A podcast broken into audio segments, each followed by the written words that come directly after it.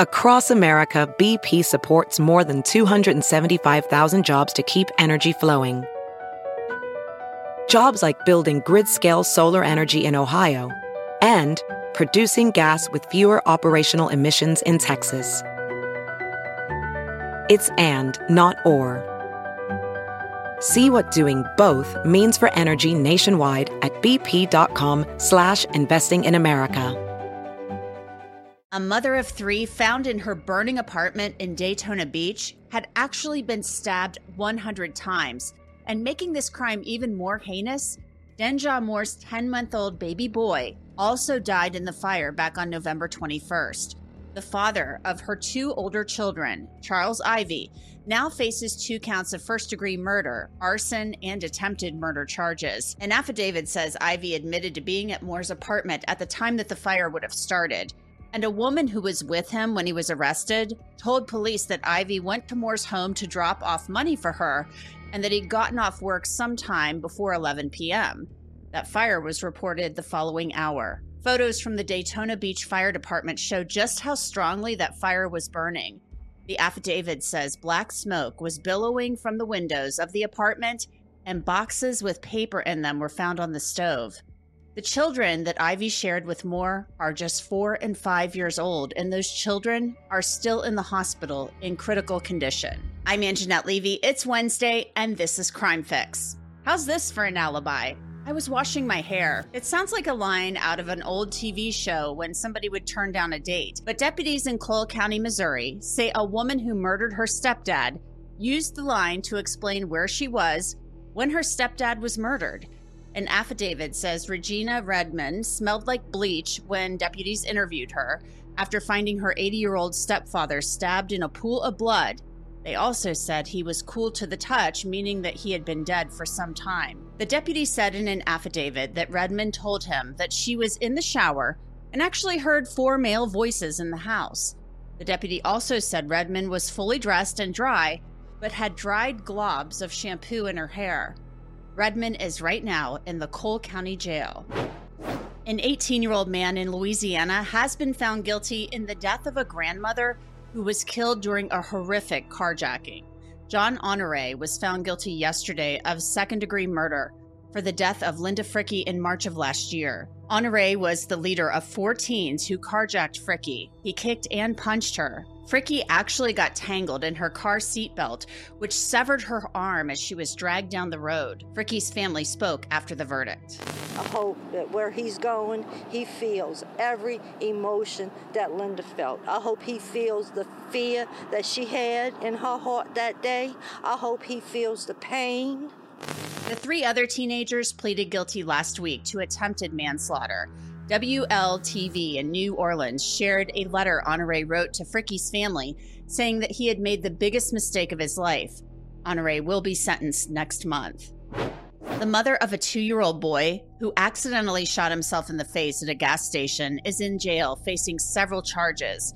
Emma Hoover's son, King Muhammad, was in an SUV with her last month in Lansing, Michigan a complaint says that Hoover told police she was scrolling on her phone and not paying attention when she heard an explosion. Little King had actually shot himself in the face. Surveillance photos show that Hoover's friend, Avis Coward, opened the door of the SUV after the gun was fired, and that gun fell to the ground. Now, Coward is not even allowed to have a gun because he is a six time convicted felon, and right now, he is facing a charge of being a felon in possession of a firearm. That's actually a federal charge. The SUV was found a week later in a field in Lansing, and look at it. It had been torched. Meanwhile, prosecutors say Hoover, she took off for Arizona after the shooting. She was on probation for a drug charge when that shooting happened. She appeared in court earlier this week. Based on everything here, while you do have ties and uh, you have somewhere that you can stay. I'm still concerned about your flight risk based on the allegations. Uh, I don't have any history that I'm aware of you failing to appear, but nevertheless, these are, are serious charges. Uh, so, with that, I'm not going to grant you a PR bond. Are you a danger to the public?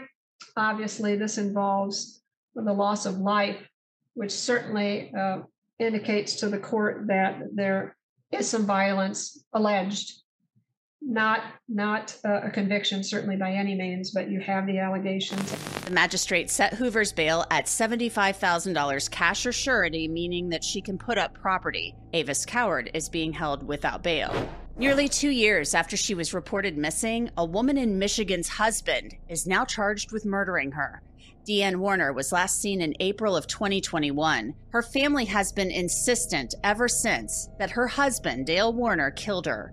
Dale Warner has now been arrested and entered not guilty pleas to the charges of murder and tampering with evidence. Dale and Dee co owned a Michigan based trucking company. Her children claim that Dale has been using his power of attorney to take out loans in Dee's name. Police have searched the huge property she owned in Franklin Township, but her body has never been found. A judge agreed to lower Dale Warner's bond from $20 million to $10 million. He's expected in court again next week.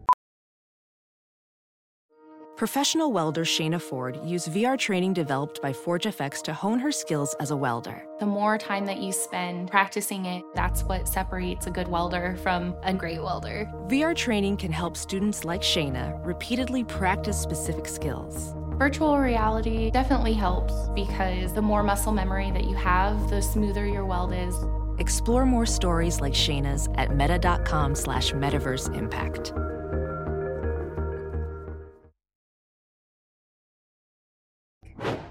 Another family member accused of killing their loved one. Authorities are accusing a 26 year old Massachusetts man of using a ghost gun he bought off the internet to kill his father. Ghost guns are weapons that can be built at home and they don't have a serial number and are untraceable. According to prosecutors, Robert Gomez III shot Robert Grimes Jr.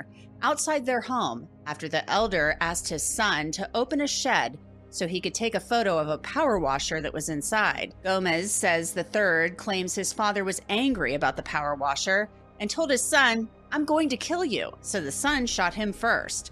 He's now being held without bail, pleading not guilty to charges including murder, assault and battery, and possession of a firearm without an FID card. He'll be back in court just before Christmas. A mom in Florida says she was actually trying to break up a fight when she accidentally hit her own son with her SUV. Quantavia Samuel is charged with aggravated assault and battery with a deadly weapon. Miami police say on Monday, Samuel told her son to go get a backpack his little brother had left at school. While he was running the errand, the child reportedly got into a fight with at least two other boys. Police say he called his mom and told her he was being jumped and said one of the boys might have a gun. Samuel told police she was trying to break up the fight with her car and ended up hitting her son. The two kids ran away, and Samuel apparently followed one of them. That's when she finally called police. Her son was treated at Children's Hospital. Samuel was locked up in lieu of a $15,000 bond. Now, in this next story, it's actually a cop who's in big trouble. Oklahoma City police announced this week that one of their sergeants was arrested on complaints of domestic abuse and child abuse. Sergeant Christopher Gellenbeck turned himself in to the county jail. He's been with the Oklahoma City Police Department for 10 years. According to an arrest warrant, Gellenbeck was at a Target store on Sunday when he started yelling at his ex wife in the parking lot. The 15 year old son got between the two, and Gellenbeck allegedly choked the teenager. When his ex tried to call 911, Gellenbeck reportedly tried to wrestle the phone away from her before leaving. This was all apparently caught on the store's security cameras. And let me tell you, Target has an amazing surveillance camera system, so they are always going to catch you doing whatever it is you're doing in their store or their parking lot. Now, back in 2021, Gellenbeck was arrested for allegedly assaulting his wife he was placed on administrative leave, and that case was pleaded down to disturbing the peace. For now, he's back on paid administrative leave with the department, and there's a protective order out against him. An 81 year old man is under arrest in Tennessee after he admitted he tried to kill his own daughter. Floyd Allen CA apparently hit his daughter with his bare hands, then grabbed a large kitchen knife and stabbed her many times. First responders found the victim with several stab wounds to her chest, neck, and face.